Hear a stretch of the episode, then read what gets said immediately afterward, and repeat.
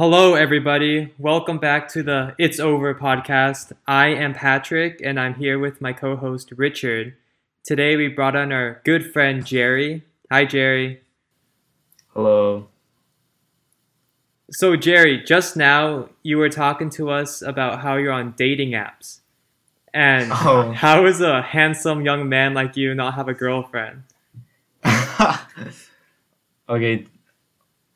I, in general, I never really prioritized having a girlfriend or uh, looking for romance because I think it kind of just brings you a lot of unnecessary drama, especially in high school.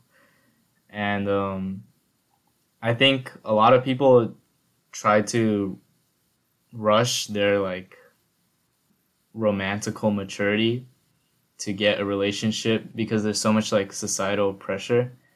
Um, but I was very open to just letting it come when it does.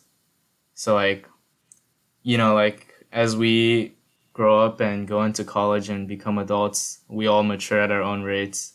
And I just think it's better to just like just just let some girl throw themselves at you instead of going for them. you know, I'm not like I have goals. I'm not trying to like chase some girl. So, what are you doing on those dating apps? Yeah, so um I I've always been honestly really introverted. I would like say my I would call myself like a socially functioning introvert. So when when I'm in social situations, I can like do pretty well, but um I honestly don't really like going out of my way to like hang out with people or like talk to people, right? So because of that, I text nobody like at all.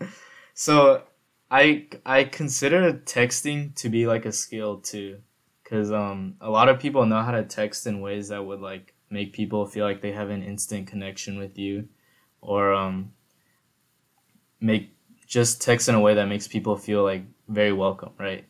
And in general, I think uh I have a lot to improve in terms of like making conversation with people, and I think it's a really valuable skill that um, a lot of people overlook. You know, like we invest a lot of resources into like studying for academics, and we invest resources into studying for extracurriculars like playing, uh, like playing an instrument or like dancing.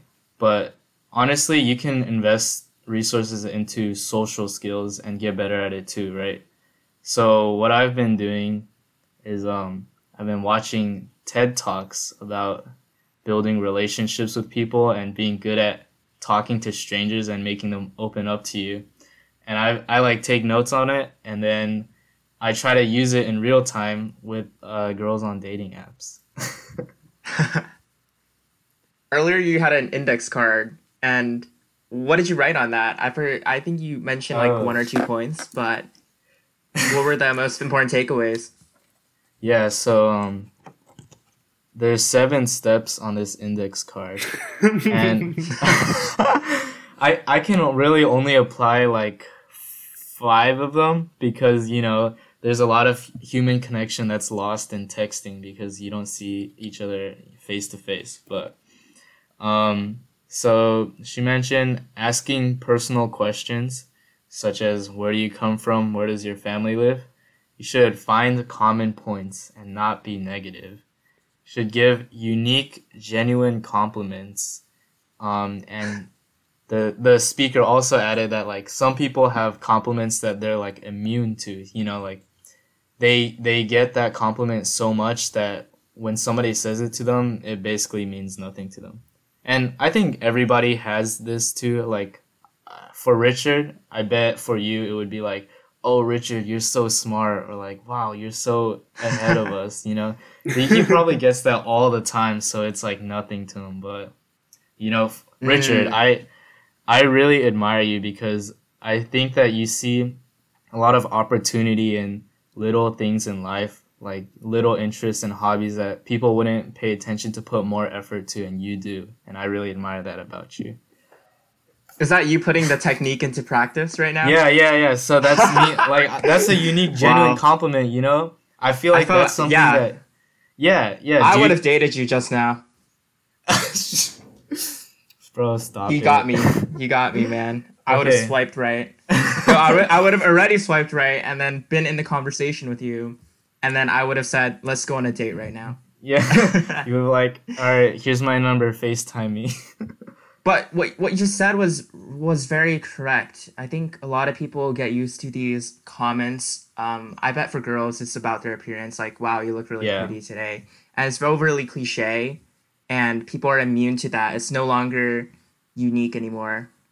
So you know what? But there's you can still convey like the same message, like, oh, you're really pretty, but you can just do it in a way that's unique. And I mean, everybody has like something that they care about a lot, you know. So, um, for one girl, you could try to like s- focus specifically on her skin quality. Be like, wow, honestly, you're really pretty, but I've never seen a girl with such healthy skin. Like, can you send me your skincare routine? and maybe she was kind of self-conscious about her skin or like skincare is something that she's really into and then you know like you tapped in right there. You have really nice skin. yeah. You know like for some people that's like a that's like something they care about a lot. Hmm. or like eyebrows or um, maybe their hairstyle you know? It's like uh you know that that book um how to win friends and influence people I hate that book.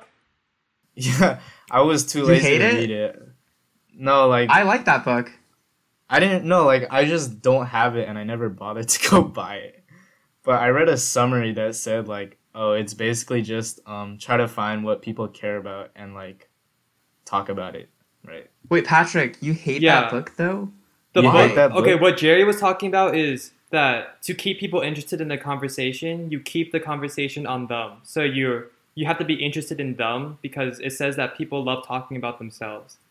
Yeah. But Richard, going back, okay, I hate that book because I think it totally goes about human real relationships the wrong way. Okay, if you even think about the title, How to Win Friends, like the way you win trophies or the way Yeah. you win competitions, I think it sees human relationships and human friendships as a thing you have to win, as a thing that you have to conquer, and it totally ignores the fact that human relationships are inherently ones of cooperation. And when I was reading the book, I almost felt like I was gaining tools on how to manipulate people. Because one of the topics would be ask them questions about themselves. Okay, so now if I go out and I talk to people, am I actually interested in them? Am I actually trying to connect with them? Or am I just trying to get them to like me? Am I trying to win them? Am I trying to influence them?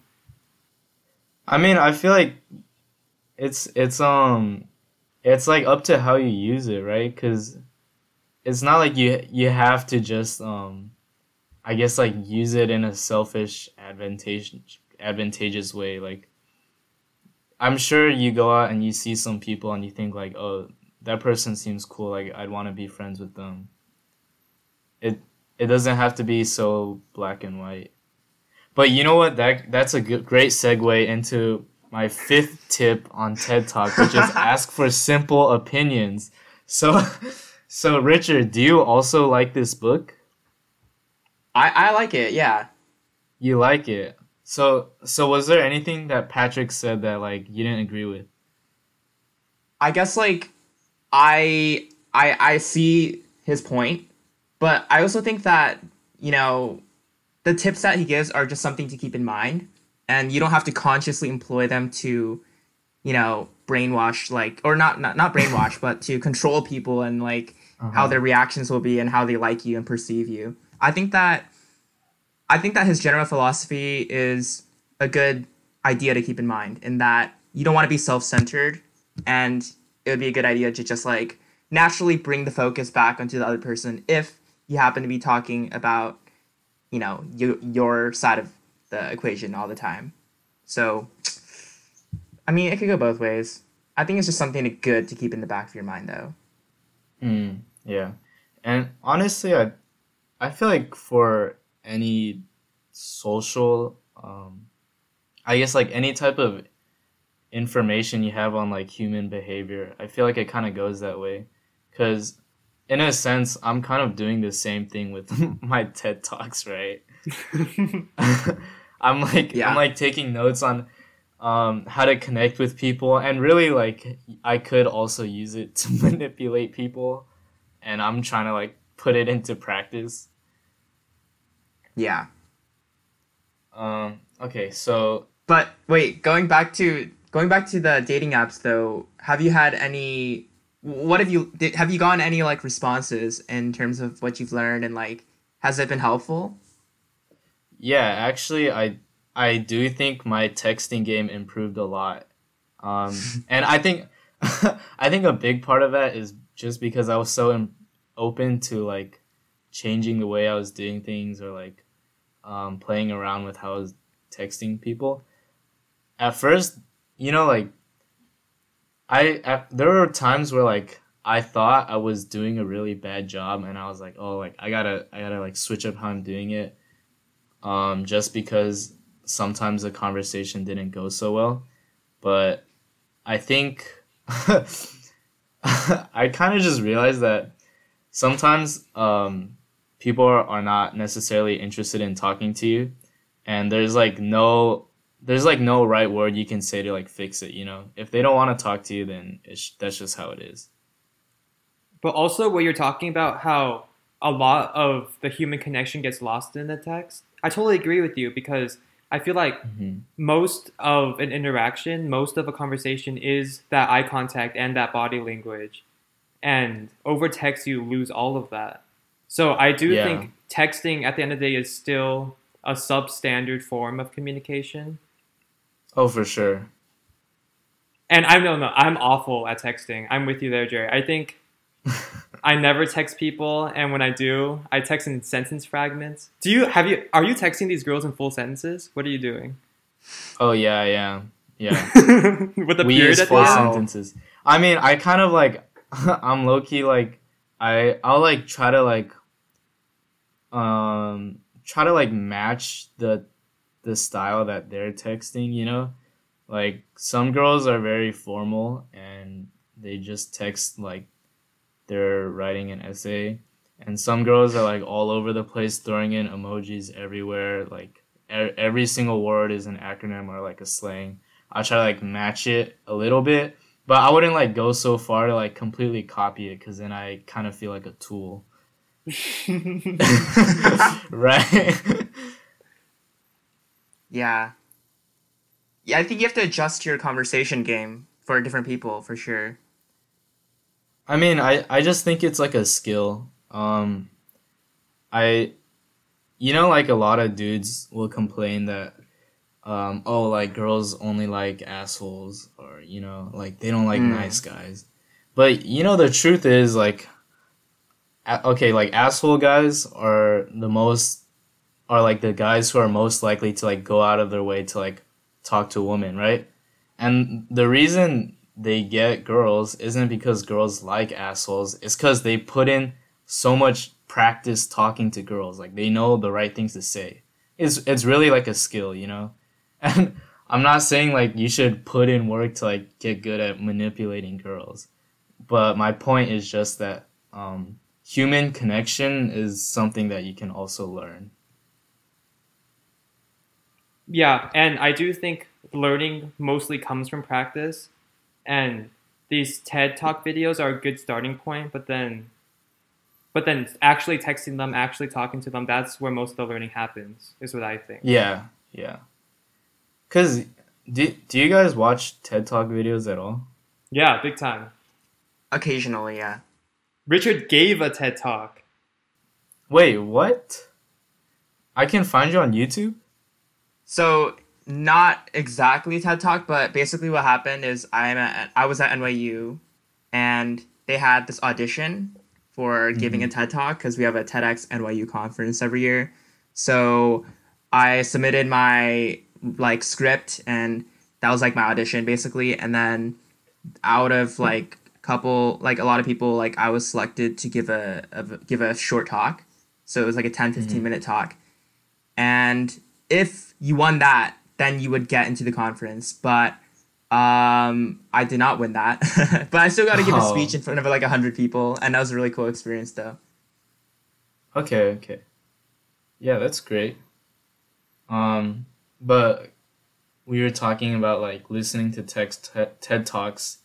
I think um we all like we all watch them and we think like oh like these ideas are really cool like these are all things that I could be doing better right or like I could implement into my own life but they don't really become your skills unless you actually like try to use it or like put it into practice so that's basically what I'm I've been doing Yeah, but the hardest part though is getting people to reciprocate. Because I feel like Mhm. on these dating apps, sometimes you might go into it um, really enthusiastic. Like you'll start a conversation, you'll be very witty, and then the other person could be on the opposite end, sitting on the toilet pooping, and not giving a damn about whatever Yeah. you have to say. So you know what? it's really a two way that's, like, game. I I mean that's part of like the skill, you know. It's it's like Mm. even through like you you might initially be very disappointed that um they're not reciprocating, but I think that's also a lesson that you're learning, right? Um, right, I guess so. Yeah. yeah. Yeah, I think responding to failure in itself is a skill. And ideally, there will come a point where you jump right up after failure and you just you learn from it and you move on without getting Mhm. hung up on it. And I think Yeah. that is something you also learn with practice. Um, I'm not saying like dudes should go on dating apps, um, and like get good at talking to girls or whatever, because honestly, I don't think it's the most healthy environment for men in general. But I I do see that there's stuff I can learn in like everything I do, even the failures. So that's kind of just how I think about it. I think learning how to talk to people and learning how to start conversations is something that I've been trying to teach myself over a really, really long time. Because I would also consider myself more of an introvert. I my natural tendency is to not really talk to people. But I think Mhm. that now I am pretty open to starting conversations and I do feel pretty comfortable just randomly going up to people and talking to them unless they're a cute girl and then it's like i'm talking to an alien you know what? You should try it, Patrick. I I think, um, so like I in college I've like approached a couple of cute girls, um, like with with the intention of asking them out. You know, I I'm not trying to be like a friend, you know, like more than that, but honestly, I so I got. Bro, this is so funny. Okay, I I asked out I asked out three girls that I thought were cute. Um, they they didn't work out every single time. So one of them, one of them had a boyfriend. Uh, the other one had a boyfriend, and then one of them said she was down to be friends but not boyfriend, or like not go on a date. You know. But honestly, I I don't really think it mattered. Like each time I did it, I was like super super happy with myself even though like I I like didn't accomplish my goal, I guess. I think it felt super super good and super like empowering just that I had I had like an urge to say something and then I just did it. Like sh- like straight up after I got rejected by the girl, I did as like felt like I was the king of the world. I was like, holy shit. this life life is like in my hands. Like I can like I determine what happens. You know? It's like honestly just just go do it. It it feels good. I think No, I get that because there have been so many times where, like, while I was in school, uh, I I'm let's say I I go into the cafeteria and I don't have any friends around, um, and then I think to my in the back of my head, you know, maybe I should just make a new friend, and I really play with it for a little bit, and I'm just like really hesitant, but Yeah. every time I do go up to someone and sit down next to them and say hi, I feel elated and I, I feel like, yeah, same feeling, king of the world. I feel great. I accomplished something Yeah. and I got I put my mind over my body. So that's a really good mentality to be in. it's something simple like just saying yeah, saying hi. It's Yeah. so it's so easy. Yeah. All right, Jerry. What's up? What else is on that index card of yours, or did we hit the end? Oh yeah, there was one uh, step I didn't get to go over yet, and it's um name, place, animal, thing. So the tip is that you should remember these four things about somebody. You should try to like say it back to them. So be like, "Oh, Richard, that's that's so cool that you just graduated from NYU. How's your life?" You know, you could you could just say, "How's your life?" But then like it's good to like reiterate those because it makes people feel like um like you're you like remember stuff about them and like you're important to them. What's the animal part? Oh, animal is like like about their pets. Cuz like people Oh. really like their pets. I thought it was like a spirit animal or some like nah. crazy- you know, yeah, spirituals, you know. but yeah, Mhm. go on. Oh, so Richard, Richard, I heard you just graduated from NYU. How's your dog? So Patrick, I heard that you're unemployed now. so you have to you have to associate with positivity though. yeah, I think it applies more to like acquaintances, not like best friends or childhood friends, you know, cuz this is like Mm. common information like no brainer like we know these things about each other. Yeah, but I think even with someone like Richard, we have been friends for a long time. But I remember the first time he came back from NYU, I didn't realize that he had gone to NYU. So when I was just hanging out with him, I was like, Richard, what, what's up, man? He said, Oh, I just got back from New York. And I said, What? And he said, Oh, yeah, I go to school in New York. Yeah, yeah. No, I mean, I did that like at the beginning of this call. I was like, "Oh, I forgot. Like he he graduated already. Like he's he's already an adult. Like he's looking for a real job." yeah. It's hard to put in the work beforehand, but it's very very noticeable for sure if you point out their name, whatever they're up to, their spirit animal. I'm I'm kidding. But yeah, yeah. that's Mhm. That's good stuff, man. I definitely like when you when you were even talking about the example of like em- employing this technique into practice. Like I did feel a noticeable change. Oh. Yeah, I saw Thank Richard you. light up as you complimented him. I guess you can't you can't hear it when you're just listening to the podcast, but he started Yeah. blushing. His face lit up in a smile. He showed his teeth. It, was a It felt- beautiful thing. Like the heavens opening up on me, and I just married someone. That feeling. but speaking of like going out of your comfort zone and like learning how to talk to people, Jerry, you also joined a dance team in your first year of college at UC Riverside, right? Yeah. So what was like the motivation behind that? Same thing, I guess. Meeting people, going out of your comfort zone. Um, I think that one was a little bit different because in high school I had I had like pushed myself out of my comfort zone a lot of times.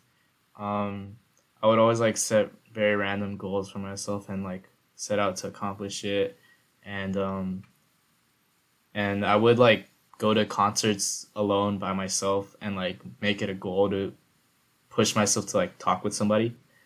Um, but with dance, it was always something that I wanted to learn and honestly just watching um the dance team at Diamond Bar High School I I had moments watching it where I was like so pumped up so like excited just from watching it that I was like um I'm like feeling something different about this you know and then when I started actually pushing myself to dance I think I had that same energy where like I knew my attitude about this was a little bit different than just pushing myself out of my comfort zone. It was more like um you know, especially with dance, I feel like there's such a high barrier of entry because um it kind of directly correlates to like your confidence and um there's just a lot about dance that honestly people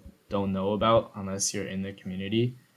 Um, so I think it's pretty hard for like people who are not in dan- into dance at all to like just get into it. But I always had the attitude that um, this was like something I had to like learn. Like I I would not be happy with myself if I kind of just like gave up on it because I didn't feel comfortable doing it or whatever. So um, I think I was a lot more hard about myself on getting through like feelings of wanting to quit and to just like keep pushing forward. When you say that you felt something beyond just wanting to try something outside your comfort zone, could you expand on that? Did you feel an immediate connection to dance? Bro, it's just like I'd be watching dance teams perform and I'm in the audience going like, "Oh shit, like yo, that's crazy." Oh, like you know, I was I like turned into a fucking chimpanzee. I was like, oh, oh, oh. That, that's I saw your Instagram stories uh, where like you post about like you're you're you're in the audience and you're just saying like, oh yeah, oh damn, and, and there's like you yeah, go crazy, you go stupid. I know. I was like screaming my my lungs out um watching a dance competition. Yeah. So I could feel that I was really pumped about it and um honestly I I got a lot of encouragement from some friends who were on the dance team and like they would they were very open about like supporting me and like cheering me on even though looking back now I can tell I know like I did not look good like I looked really bad dancing and like they were just trying to give me a space where I felt comfortable to keep doing it. And I think that honestly did play a really big role in me um, being more open to like pushing myself to get out there and like learn it. That's the thing though. I think the dance community is incredibly supportive. I yeah I don't have much experience in it, but during the summer when I was in New York, uh, I I went to a dance studio uh, called House of Movement, and the environment was just so vibrant and supportive. Mm-hmm. Like people from all walks of life and different backgrounds, different experience levels, uh, all came together. And you know, at the end, there's like usually like once you learn the choreo, there's the part yeah. where like people, what is it called? Like people like uh, selects or something, or like they go uh-huh. and try. They, they, they, they go and perform basically in front of everyone. And uh, regardless of your experience level, if you go up, people will cheer for you, right? Yeah. Mm-hmm. So that's such an incredibly nice environment to be in. And another thing that you mentioned that was really interesting was that it's a lot about confidence, right? Because mm-hmm. the way you dance is really really dependent on how how confident you are in your body and and how your image looks and stuff like that right so mm-hmm. going in you said you're pretty introverted and uh, how did you how did you embrace that how did you become more confident you know what i i was i'm introverted but i kind of think for me that just pertains to like a lot of situations where like i don't like you said, Patrick, I don't really feel the urge to like go talk to the people or like I don't feel the urge to socialize. But um in terms of confidence, I've always been a confident person. Honestly, like borderline cocky. Um and I think I think cockiness is something that's really good that people that like gets a bad I mean, okay, you know, like obviously there's like douchebag cocky people, but I think um just like that emotion in general, it's a really good thing that like people always frame as being bad. So even when I was like a garbage dancer and and even now when I'm like a less garbage dancer, um I would still see like expert dancers performing and I would think to myself like, yeah, I can do better than that. I just need like a couple years to practice. but you know, if it matters to me and I think I can do it, then I'll I can do it, right? Like then I think I can be better than them if I just put in the work. Um, and I think that cockiness is part of the confidence I had in um, me like making myself get out there and dance, even though I knew I didn't look good, even though I was really uncomfortable. And did you have that same feeling when you got rejected from girls? Just that elation that you're trying something new, Um, or is it a different feeling? no, not the same. I mean, I mean, I think with girls, my I was just like, oh, whatever, you know, next time. But then with dance, it was like much more passionate. Like, um, for instance, in college, uh, the dance team I'm on was actually the second team I auditioned for. The first team I wanted to get in, I didn't make it in.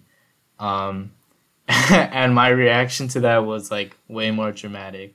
I I was really really sad because um, I really put in like 110% of my effort to like like practice the choreo and the audition and everything. And um, I I'm always somebody where like I like to believe that if I put in all the effort and all the work that's required, then I can just do it. Looking back now, that was really dumb because I didn't have a chance of making it in that team. Like I was not even close at that level. But I was like super sad and then and then like I, I felt like such a burning desire to like practice. I was like, holy Wait, am I allowed to cuss on this? Did I already cuss? no, you're good. Yeah. No, yeah, you can cuss. It's fine. Yeah, I, I was like, oh my god, bro, I'm gonna fucking practice so hard until like I'm like better than everybody on that team, and they're they're gonna like they're gonna see me next year and be like, holy shit, like what the fuck happened? so, yeah, I think, and then there's like the everyday failure I felt with dancing, which was just like, you know, okay, with with how I learned dancing, I think it was like a very um I didn't do it the right way. And what I mean is like normally when you were okay, um I would compare dance to like a language. So when you learn a language, you have to learn like basic vocabulary and then you have to learn like sentence structure and then you can start like fucking around with it and like talking to strangers and like um, rapping or like you know saying poetry right I, I think that's pretty similar to dance where like you have like foundational moves which is like your basic vocabulary and then you learn how to groove it to songs which is like learning sentence structure and grammar and then you learn like easy choreos and then you can start like being super advanced and like going off in competitions. I didn't i didn't learn dance like that. I just went into a class to learn choreo, which is which is like I would say like at, at advanced level, and then I just I just like kept doing that until I learned it, like kind of like brute forcing my way in. Could you remind me what the original question was? Um, was getting broken, was getting rejected a similar feeling to. Oh yeah, I'm sorry. I'm like I kind of went off on a tangent. I was No, like, but gonna tell- link- tell us about- back. Tell us about the process though. Like, yeah, you mentioned it's kind of like learning a language. So you went into it trying to not learning the fundamentals, but trying to learn choreo. And Yeah, what what Um, happened? I don't I I always um just like my attitude was I don't know what the right way to learn this is right now, but um I'm just going to go out there and do what I think works even if I know it's not right because I'm still like trying it, which is better than doing nothing, right? So, um I think I explained this to you, Richard, but the way I like really kick-started myself to learn dancing was um, in Shanghai. I just found this dance studio, and then um, I just bought a one week pass, and then I made myself take every single class from open to close, no matter what um, dance genre it was, and no matter what like class level it was. So a lot of like the classes I would get into were like advanced classes that I was like clearly not meant for. But my attitude was like, okay, I mean, if I'm there and like trying, even if I'm like barely getting anything, I'm still like improving, right? So Hmm. I think because I learned like that, um, I I had like a lot of times where it was just it was like straight up just like not fun. Like I was in there like um like struggling and like feeling embarrassed, but I knew like okay, like I just have to like keep doing this and I'll get there eventually. And um that's kind of um pushed me to like I think it's pushed me to be a lot more diligent with practicing dancing than most people are because normally with the way you would learn um like learning foundations and like learning how to groove that to songs you're like you're basically like building up there. So um you wouldn't need to be as hard on yourself to learn it and i think the whole process would be like much more fun. But because of the way i did it i think i developed like kind of a thick skin towards being embarrassed and like struggling with stuff and being uncomfortable in those situations where like I just understand now that that's part of a process. And I think because I did it that way, I didn't like necessarily improve in the most efficient way, but but I improved much faster than other people normally would just because I had the willingness to like keep pushing myself that hard. If you could do it again, would you would you have done it the way you did, where you did every single style, or would you have done it the more slow and steady way? You know, that's that's honestly like a really good question. Um, I wouldn't say that I would have like I would have done it any differently because I'm pretty happy with where I'm at now. But I I wish I knew like how dance progression worked before cuz then that would have helped me learn how to improve more efficiently. And going to those advanced classes is like diving into the deep end, right? Because Yeah. I'm sure the choreo is very. I mean, one thing that I noticed because I think I went into one advanced dance class while I was in New York. Mostly, I stuck with the beginner and intermediates, but Mhm. they have longer choreo. The choreo tends to be more about like I guess isolations and and like moving your body in a in different parts of your body that in a certain way and and these are tend to be harder things for beginners to digest because at its core dance is made up of these fundamental principles right and Mhm. I think experienced dancers like they they can look at a choreo and dissect the most important parts to remember instead of getting caught up in the details, right? Yeah, Um, yeah, for sure. So I guess if you I guess you dove into the deep end, but how did you end up learning the fundamentals if you didn't really go the traditional route? Well, it's just like even in advanced stuff, there's elements of foundationals and like foundations and fundamentals in them, right? So you kind of just learn that little by little the hard way. and um, now that I've had quarantine to, uh, that gives me like space to and free time to like do what I want with it.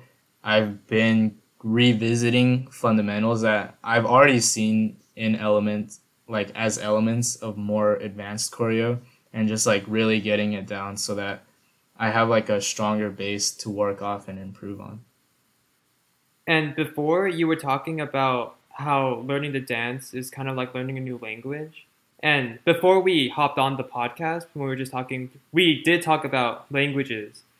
And so you learned French in high school, but then Yeah. you also want to learn even more languages, Yeah. which I think is insane Um. because maybe I'm just awful at learning languages, but I feel like I could barely hang on to one extra language. You know what? I I'm I'm really curious um what what do you guys what would you define as like success for you guys? Especially for you, Richard, because I think you're already like very close to what people would call successful. So like what do you think um you would have to do in your life to like make you successful or what would it take for you to be happy? If we're talking about happiness, I think happiness is something that happens in the present. So it's not something that you find in the future. I think for my end, success is very abstract. Uh, I think every one of us wants to land a good job and maintain like uh, really have a really good friend network of friends. But I think for me, the most important component of success is not necessarily your job, uh, not even your friends, but I think if you have a grand project that you're working on in life, generally that will steer you onto the right direction. And that's very abstract, but I feel like every every successful person that I know or I look up to has some sort of grand project going on. And that could take the form of, you know, they're really passionate about comedy and on the weekends they'll go do a stand-up comedy or something like that. Or they're really passionate about building a podcast. Uh, so they go ahead and do that, like kind of what I'm trying to do. so I think for me, happiness is all about, or like success is a lot about what you're driven to do, what inspires you. So that grand project that makes you look up to a person, that to me is success.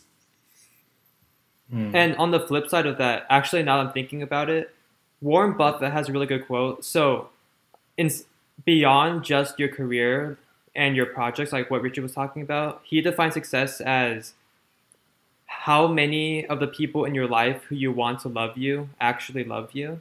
Oh yeah, I've read that quote too. Yeah, and actually I think that's a really pretty quote. And I think that's a pretty good marker for how well you've done. Just how well you formed human connections with the people who matter to you. Mm-hmm. Yeah, so hmm. going off of that, um, that's kind of how I see learning languages.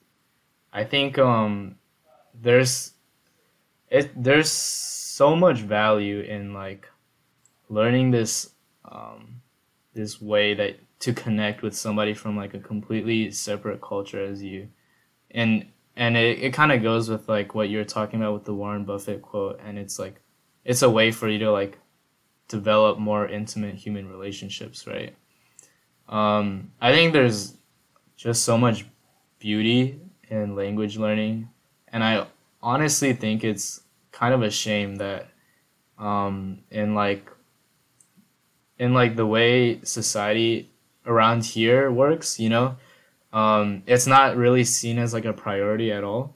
And um, if you guys have all like seen in, in high school, um, language classes are always kind of seen like as that that like class that you can just fuck around in or you know um, like take not as seriously. And I I mean, okay, like I'm not like don't feel bad about that because I was like that kid before too, but there's just like so much potential in it that that's like lost because people don't really see how much value there is in learning a language, and um, for me, success has always just been like how much I can accomplish the goals that I want to accomplish. It really has nothing to do with career or um, or money at all.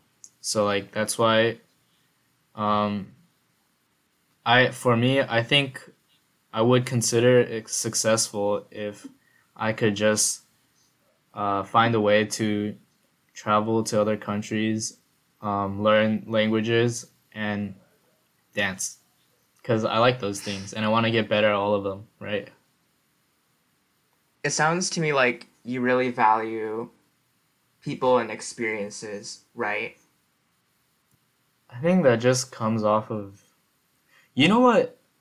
I'm not even going to like give you a straight answer for that because I don't even know. Like I don't even know why I value that. I just think it's a lot better than like um you know like getting a, a well-paying job because you know in life that's all that's all you really want, right? Like you just want to feel loved. You just want to feel like you can connect with people and you want to have like memories that you can smile upon when you like think back to them. And does that tie together to the job that you've been thinking about in your head, which is teaching English in foreign countries? So you'd be able to combine all of these things? Yeah. I mean, part of that is also because um, the the career that I'm headed towards right now is plant biology, and that career has honestly like pretty ass job career prospects. but you know, like, yeah, they're they're all part of it. They're all part of it. I'm just very like open to um, expanding opportunities in general. And you mentioned okay, so you want to teach English. So was that something in the back of your mind, or did that just come up pretty spontaneously? Hell no, that was like not in my mind at all. I was just like, I was just like thinking about, you know, like with this with this major, I I I have like a chance to end up unhappy in life, and you don't want that, right? And then, um, when I think of like teaching English abroad, that's not really something that I ever thought of as a career. I just thought of like, oh, like that's like a thing white people do to go to other countries. but then I was like, you know what? Like I'm fluent in English. Why don't I just do that? You know. And Yeah. I I think that's like a there's like a open mindedness um that I have in terms of just like uh considering anything that that might be viable for my life that I feel like a lot of people um, that like grew up in our situation don't really have. Like for example, I I I watched um Catch Me If You Can, and I I for real like considered becoming an airline pilot. Like in the middle of college, I watched this in the middle of my first year of college. I watched the movie. It I don't if you haven't watched it, it's basically about Leonardo DiCaprio and he's like a fraud expert and part of the movie he becomes an airline pilot. And I actually considered it cuz I was like, you know what? Being a pilot doesn't sound too bad, you know? Like you get to fly to different places, you get to like meet a bunch of people. Um and I like for real after that movie, I went to Google and I searched up like how much it costs to become a pilot, like how long would it take to get certified and like I was like, you know what? I could actually just drop out of college and just do this. And then like within a year I could be flying a plane. Those pilots don't have college degrees?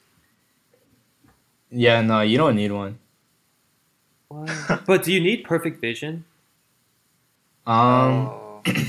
they they did not mention that in the requirements. I think if you want it to be um so if you wanted to be a pilot for the Air Force, then you would need I think it's like um they definitely would prefer perfect vision and you're not allowed to wear contacts. So like you have a good chance of being rejected if you don't have perfect vision. But I think for a standard airline pilot, you don't need to have perfect vision. Oh, and that way you'd also be able to travel the world and dance in different places. I don't know about dancing, but you could like fly planes. But speaking of dancing, I've heard there's this profession like there are chore- choreographers that travel the world and teach workshops at Japan, Yeah. China, and that seems like the dream, right? Is that Yeah, I, no, I consider that too. oh and really? I, I, I mean, I just consider like an ongoing goal, you know, like, cause I want to get really good at dance too. Like, I, I honestly treat it not as a hobby, but more of like a career, with how much I practice it. But um, it it's like one of those goals that it's like, I'm gonna treat it like it's a realistic goal and I can achieve it, but I'm not expecting it to work out, you know because there there are people who have made it in my situation like they didn't really know how to dance before they were like in college and then they just kind of had enough natural talent or they got good enough and they managed to pull it off and like they can actually do that as a career But you don't have to be super amazing to teach fifth graders or eighth graders how to dance, right? Oh um Yeah, but I don't want to teach like little kids how to dance. it's like I mean, I, I feel like when you're when you're like doing when you're dancing and when like you're teaching class, like you want it, you want like good energy to be there. Like you want it to be lit, you know. Not fifth grade. I'm sorry, like I like working with kids, but like the, those kids aren't gonna make it lit for me. and, and just to clarify, you you learn like urban or slash hip hop, right? Or yeah, what style is Y- it? You know, it's kind of weird because like um recently the community has like this thing where they wanted to like stop calling it urban dance. okay. Apparently, there's like there's like racial undertones that like make it bad. Um, so yeah, it's it's like hip hop slash choreo. That's what I learned, and I've been trying to like learn more of other foundations too.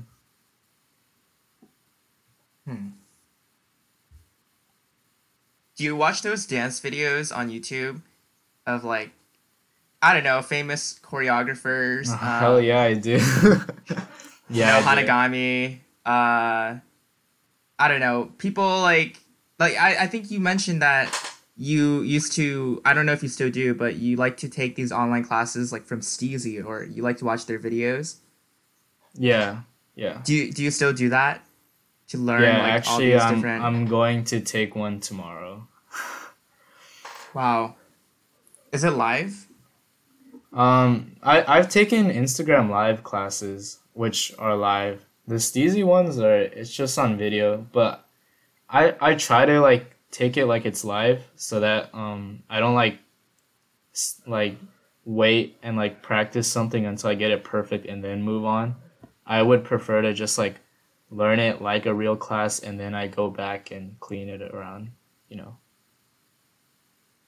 Is learning Gotcha. dance a creative experience for you? Is there a lot of room for self expression in it? Um, that is something that I've been trying to get better at because you know we were talking about like the way I learned dance.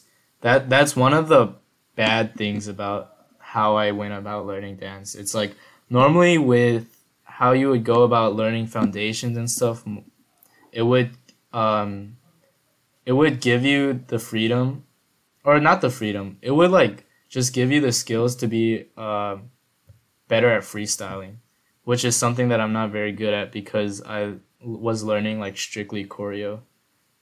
Um, but for now, it hasn't really been like a super creative process.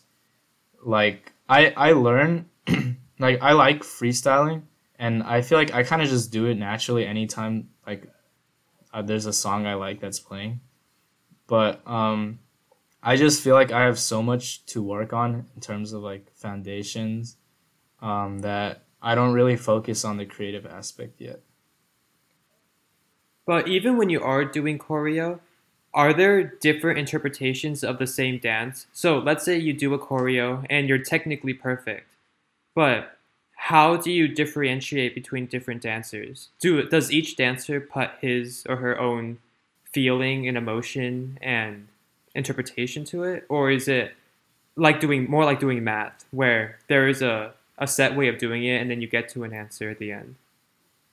Yeah, it's definitely up for your own interpretation. And I think something that I struggled with at first was that I would approach it like doing math. Like I would learn something and I would like try to get it perfect in every single way. Or like I would set a goal for myself and it would be like to learn this choreo that's way too hard for me and like I'm like I don't care. I'm going to like take it slow and like drill it and like get it perfectly but that's really not what dance is about um so yeah i would say it's dance should be up to your interpretation And Richard, when you were in New York, you totally danced every night, right?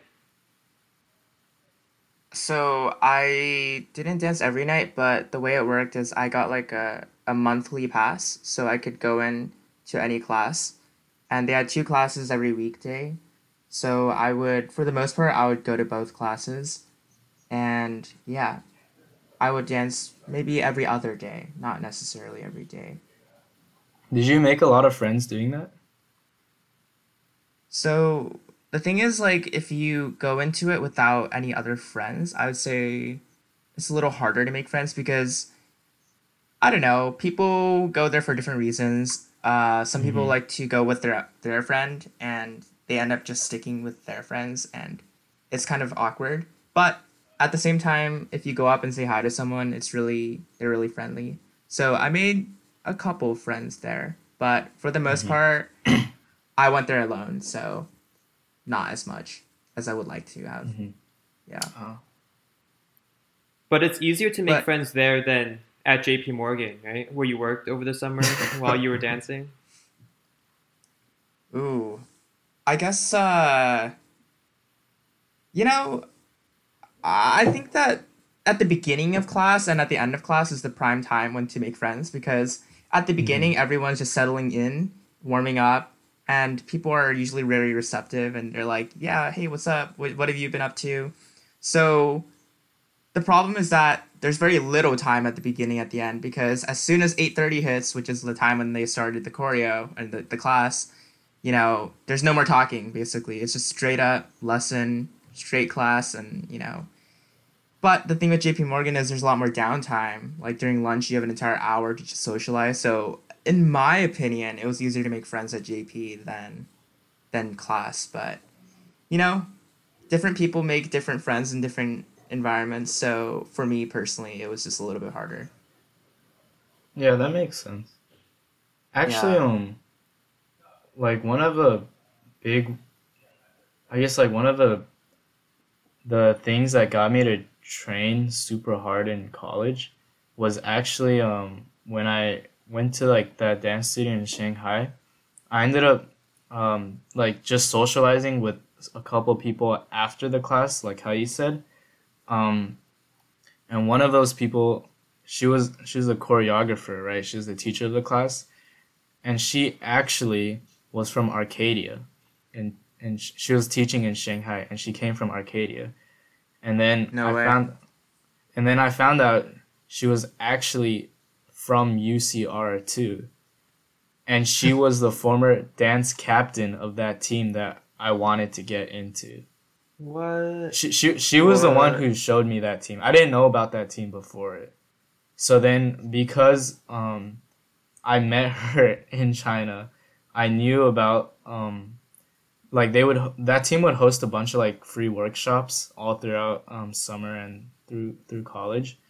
So when I got back to um America, then I, w- I would like drive out to UCR to take workshops with that team and I, I had no way of knowing it without like taking that class in Shanghai and then like somehow meeting her and like talking to her after the class and then like we found that connection. Whoa, small world. yeah. Oh, I initially thought the story happened the other way, where after the team rejected you, then you met an old team oh, captain Oh, in no. Shanghai. Oh, okay. No. and you were just hanging out in Shanghai, or was your family there on vacation? How did Oh you up yeah, yeah. So so my yeah, I was staying with my family in Shanghai. Um and we we would like we would like uh vacation to and ex- explore like different tourist sites in China. And then um that that time where I trained really hard at the dance studio, it was like this 4 day period where um we didn't have anything planned. It was just like the time before I had to leave. So it was like four days where like I had nothing scheduled. So then I I found the opportunity to do that. Whoa.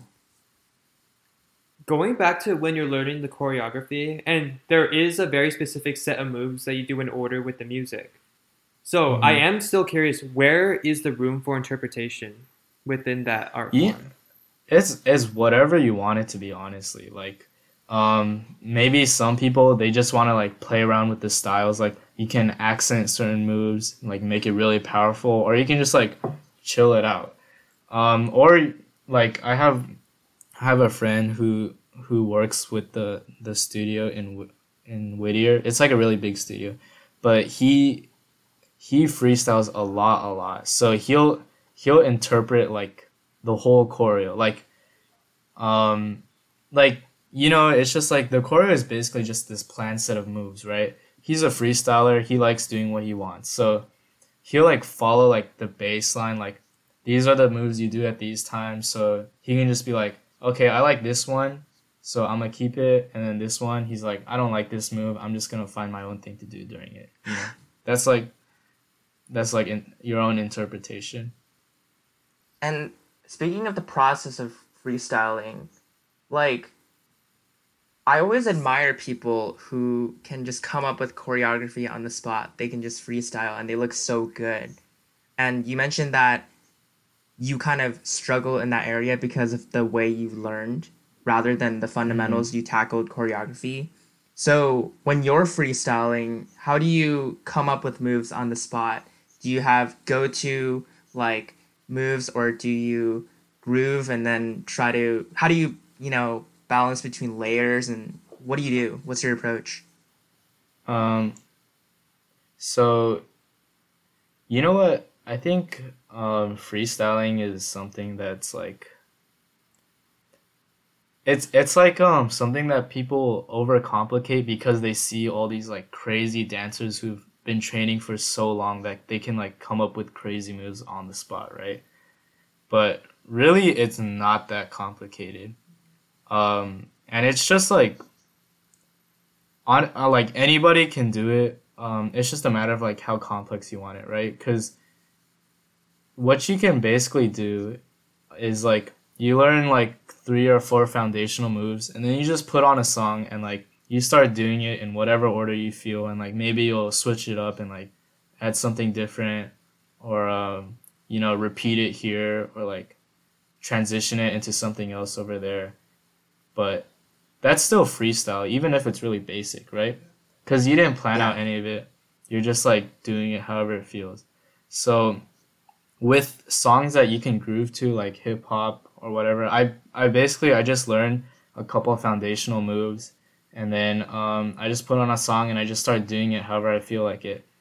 And then there's like a couple, like a little bit of freestyling that I just learned from, you know, doing so much choreo and um, for there's like uh, how do I say like some sometimes people freestyle to like really simpy music, um, or, you know like like Daniel music? Caesar or whatever simpy music. What it's like that? like very very like acoustic sounding. Um, you know like Khalid. Sa- sad boy music. Yeah, sad boy music. Mellow. Um, th- those ones are kind of hard because normally with freestyle you can just like um, work on a like a specific dance foundation and build on it from there. But like when I see people freestyle to those songs, I don't really see like a foundation. It's just like it's like their own movements, right? So for those ones, I just like watch some of my friends do it, like their old Instagram clips, and then I'll just do my best to feel it out and then I record myself and I watch it. And like you might look dumb and like you might feel like you're not getting anywhere with it, but you are. It's just the progress is slow. Recording yourself dance is that like recording yourself singing or recording yourself talking? Because I yeah, know most people like, hate um, the sound of their own voice. Most people when you like hate the practice sound of trombone. Singing you know like you guys pl- play trombone i play trumpet when you practice music you would like record it and listen back to it right like if you were serious about it you know clearly we were not no I, like you didn't do that before auditions no, I did record no. from time to time, but then yeah, I would yeah. always immediately delete it because of how awful I. I know, like you would hate it. I'm not saying I record myself and I like it. Like occasionally, like um, okay, actually, I've I've actually recently hit a point where like like a dance check mark where like sometimes when I see myself doing choreo, I'm like, oh, like I look good. So like I feel like that's like a new point because before then I would always like cringe at watching myself dance. But it's the same thing, like it even if you don't like it, it helps you to like see it, you know. I've always wondered people who make movies and they edit it together and everything. I wonder if the entire movie is this to them, where they're just where they're just thinking, "Oh my god, this is so bad." oh. I can't believe I did that there. The entire two hour long movie. I wonder if it's the same process for them. I, I feel like it would be because they in the back of their minds they when they're creating the movie they're directing it there's so many possibilities and roads you can go down and you look back on it and you're like wow this scene was terrible could have used a different environment I could have swapped the actor for some much better looking actor I, I'm sure I but that's way too much. Yeah. but like I bet people do look at their own flaws and and and really just overblow them No, I mean like um artists like music artists do it too. There's like artists who like they like they say like I I hate this song. like I cringe when I listen to it. And it's like their number one hit or something. I, I bet like that was Rebecca Rebecca Black's Friday. song. Oh Yeah, yeah. And looping it all the way back around, Jerry, when you say that you're an introvert, uh, that's my first time discovering it today because my entire time knowing you, since sixth grade, really, I've always thought of you as this super, super extroverted guy where you go up to people and be like, hey, bro, how many push ups can you do? Let's do it right now, bro. Hey, man. Okay, no no no. That wasn't like extrovert. That was just like me not being fully mature in middle school. like I just didn't have the social awareness yet. And oh. speaking of uh, earlier, you mentioned that when you approached these girls, you did it in the gym, right? So w- were you working out? No, no, I didn't. Wait, about college? I thought you said that uh, you you saw someone cute in the gym, and you went up to them and said, you know, your spiel. No, that wasn't the gym. Um, there was one girl that was cute that I talked to in the gym, but I like she was cute, Oh. but I really just wanted to know her stretching techniques and her like I I even added her on Facebook and she sent me her workout. no. Oh, wow. Um, the, Oh, I, I, I thought the- you. Are are you a regular at the gym though? Yeah, I am. I I stu- I like I like bring all my homework to the gym just so it's like more convenient to have like workout breaks. Are you serious? Yeah. Or cuz um it's like we have like a rec center. So it's like a pretty big Oh. complex. Yeah. So I thought you did a deadlift like- and then in between sets, No, no, no, sit on the ground and, and write your physics assignment Yeah. or whatever. Nah, so like they they have like um there's like it's like split in two halves and one half is like your traditional gym and like there's like a pool there and everything. The other half sorry. Um the other half has like um it has like a basketball court and like a rock climbing wall and um like rooms that you can basically practice dancing. And they also have like uh like a conference table just for people who want to work and sit. So like I like bring my homework and do it there and then who knows I could like go for a swim break or like do some stretches or dance, you know. Do you also do lifting stuff? So with dumbbells and all that? No, I I used to lift um like very obsessively in high school, but I had to stop because of just how much um how much I was dancing and like exercising in general. Um because like I I low key have like an issue with my weight, which is not that I'm too heavy, but it's that I'm too light. And it's like I straight up just like don't feel like eating food a lot. So I, when I was like training dance a lot in college, I kind of like hit this certain point where like it would take like stupid long for my muscles to fully recover, and I was pretty sure it was just because like I was doing so much cardio and so much exercise that like my body just like couldn't keep up.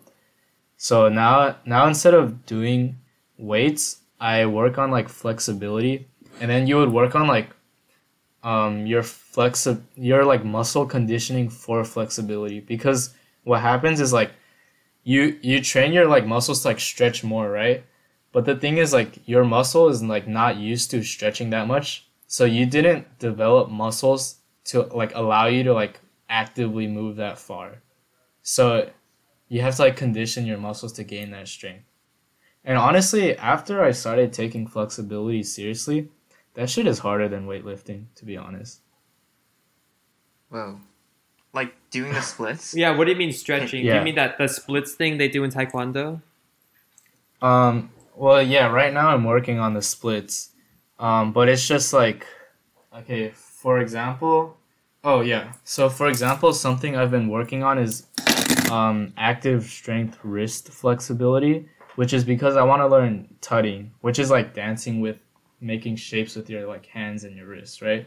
So so something I struggled with was um, because I did so much weightlifting before college, my wrists were like super tight and like not flexible. Because like when you're developing muscles, you're like also tightening it.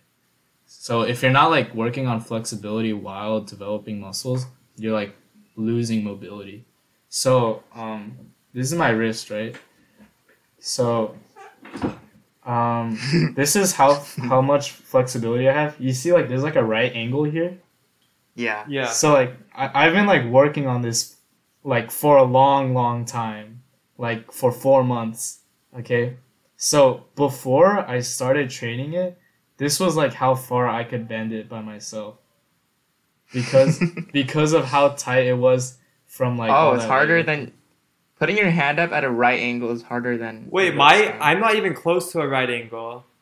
yeah, yeah, because because but then like look, like look, okay, this is how far I can bend it, but statically it can reach this far, right?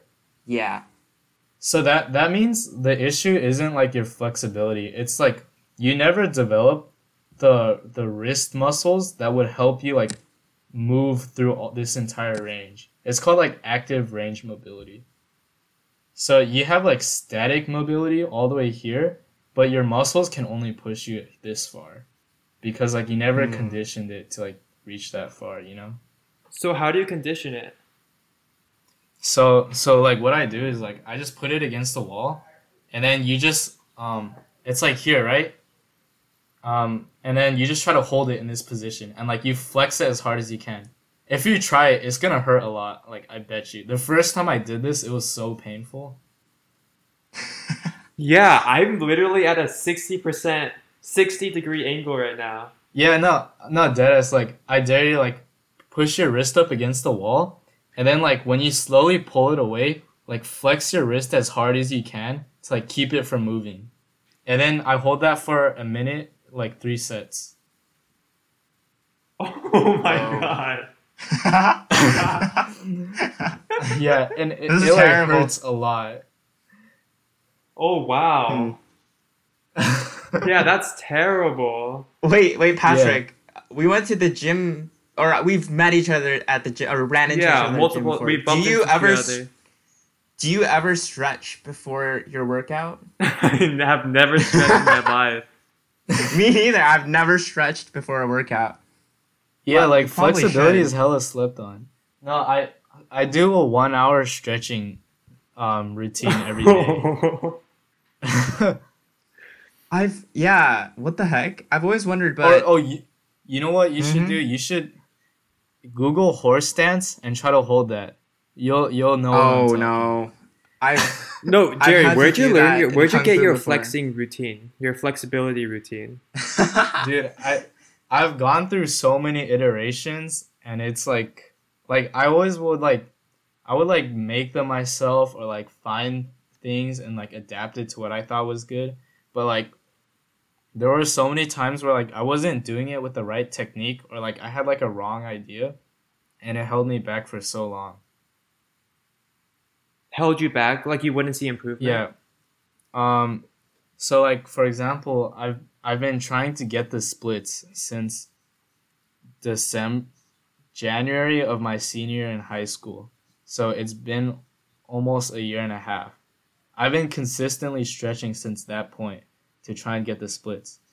And like there were a lot of things that I was like doing wrong just because I didn't want to pay attention to detail or like I just wanted to feel like I had progress even though I wasn't making progress.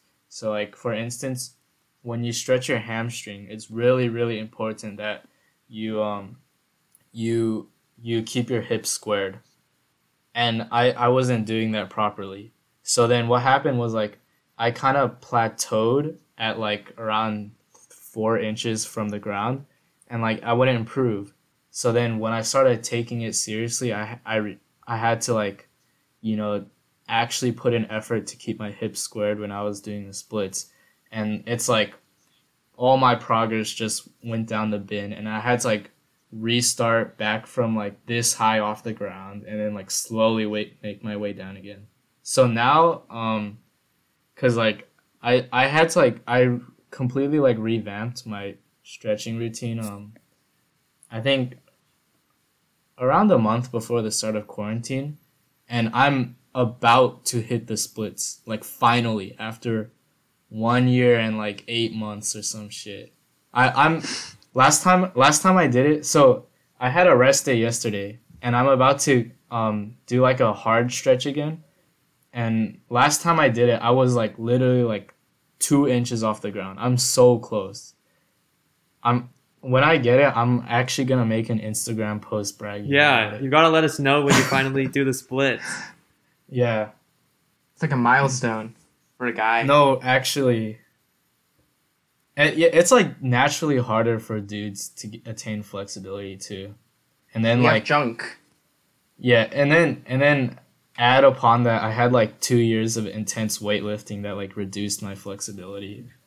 That's the funny thing. I I think it's so funny how you can be the most ripped person in the world, but you might have the worst flexibility because your muscles are so stiff Yeah, and there's no room to even stretch them anymore. So you should stretch before every workout, right? uh, yeah, for sure. okay. I, I Actually, heard also. Oh yeah, go on. I actually I've injured myself not stretching before like I take dance classes. I I strained a groin muscle, which is like, dude, that is not fun. Like for real, it was so painful. Oh dear. A groin Um, muscle. There's a muscle Yeah, there. What? yeah. It's like um, you know, like the the cross section between like your inner thigh and your nuts.